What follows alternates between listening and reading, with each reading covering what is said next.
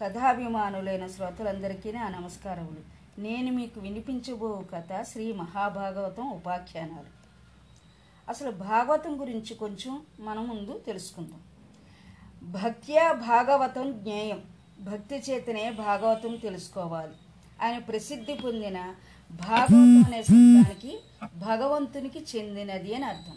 అంటే భగవంతుడు ఆయన భక్తులకు చెందినది అని భావం. అందుకే భాగవతలో భగవంతుని భగవద్భక్తుల విముక్తి పొందిన మహాభాగవతుల కథలు వివరించబడ్డాయి. మహాభాగవతం మత్స్య కూర్మ వరాహ మార్కండేయ భాగవత భవిష్యత్ బ్రహ్మాండ బ్రహ్మ బ్రహ్మవైవర్త వామన వాయు వైష్ణవ అగ్ని నారద పద్మలింగ గరుడ స్కందాలని అష్టాదశ పురాణాలలో ఒకటి.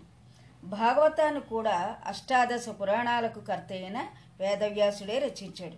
అన్ని పురాణాలను వ్రాసిన తర్వాత ఇంకా వ్యాసుడు ఏదో వెలితి తెలియని అసంతృప్తిచే బాధపడుతుండగా నారదుడు వచ్చి ఆయనకు బాధకు కారణం తెలుసుకుని ఆయనను భాగవత రచనకు పురికొల్పినట్లుగా ఈ గ్రంథంలో చెప్పబడింది.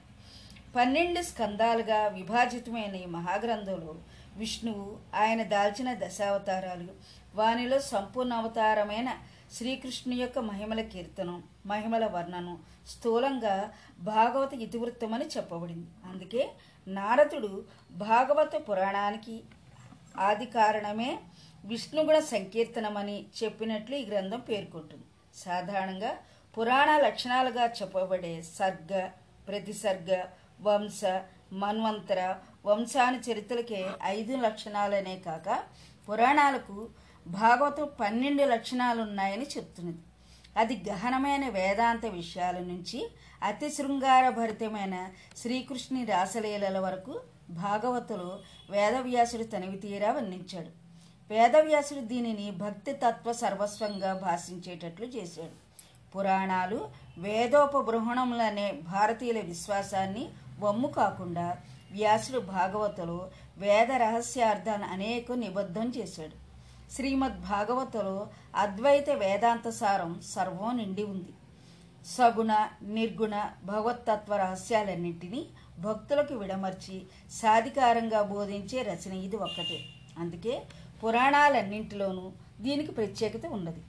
భాగవతాన్ని భారతీయ భాషలన్నింటిలోకి సంస్కృతం నుంచి కొన్ని వందల సంవత్సరాల నుంచి వివిధ కవులు తమ ప్రాంతీయ భాషల్లోకి అనువాదం చేస్తున్నారు. అయితే ఈ అనువాదాలన్నింటిలో పూర్తి అనువాదంగా తెలుగులో సహజ కవి బమ్మెర పోతనామార్చిన అనువాదం. తర్వాతే మీరే మరేదైనా అనడంలో ఎలాంటి సందేహం లేదు. అలాగే అతి మధురమైన భక్తి కావ్యంగా ప్రజల భాషలో గీతులుగా మహాకవి సూరదాసు రచించిన భాగవతానువాదం హిందీ భాషా భాషితులను ప్రతినిత్యం వీళ్ళూరుస్తుంది. ఇంకా అనేక భాషలలో అనువాదాలున్నా ఈ రెండు అనువాదాల స్థాయికి అవి చేరుకోలేకపోయాయి. తెలుగు భాషలో బొమ్మెరపోతన చేసిన అనువాదం మూల సంస్కృత భాగవతం కంటే ఐదు రెట్లు పెరిగింది.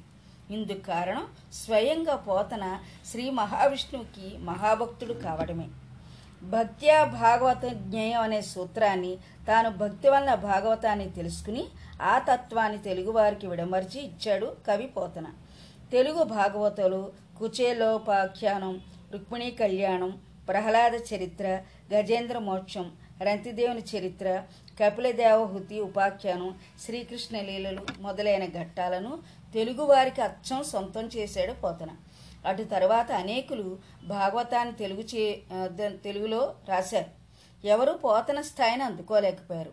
అష్టాదశ పురాణాలలోనూ వేదం సమూపబృంహితమైన భాగవతాన్ని తెలుగువారి దరికి తెచ్చి వేదచోదితమైన భక్తి స్థాపనకు పునాదులు వేసి తెలుగువారికి ఐహికమే కాకుండా ఆముష్మిక దృష్టిని కలిగించిన కవి పోతన.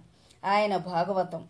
అందుకే నిగమములు వేయి చదివిన శుభగంబులు కావు. భక్తి శుభగత్వమునని చెప్పి తెలుగువారికి భక్తి శుభగత్వం కలిగించింది శ్రీ మహాభాగవతం.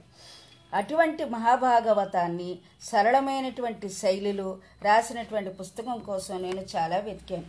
అలా చూసిన వాటిలో నాకు పోతుకూచి వెంకట నాగలక్ష్మి గారు రచించినటువంటి మా భాగవతం ఉపాఖ్యానములు అనే గ్రంథం చాలా సులభ శైలిలో ఉంది.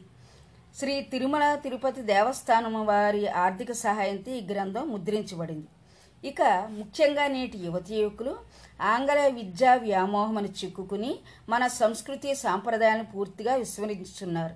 ఇది జగమెరిగిన సత్యం. కానీ మన ఋషులు స్వార్థరహితులే మానవాళికి అందించిన భాషా సారస్వత సంపదను సంస్కృతిని మనం చేజేతుల దూరం చేసుకుంటున్నాం. ఇది విజ్ఞత కాదు. కావున ఆధునిక విద్యతో పాటు మన ఇతిహాసాలలో ఒకటైన భాగవత గ్రంథమును తమ బిడ్డలకు పరిచయం చేయడం తల్లిదండ్రుల కర్తవ్యం.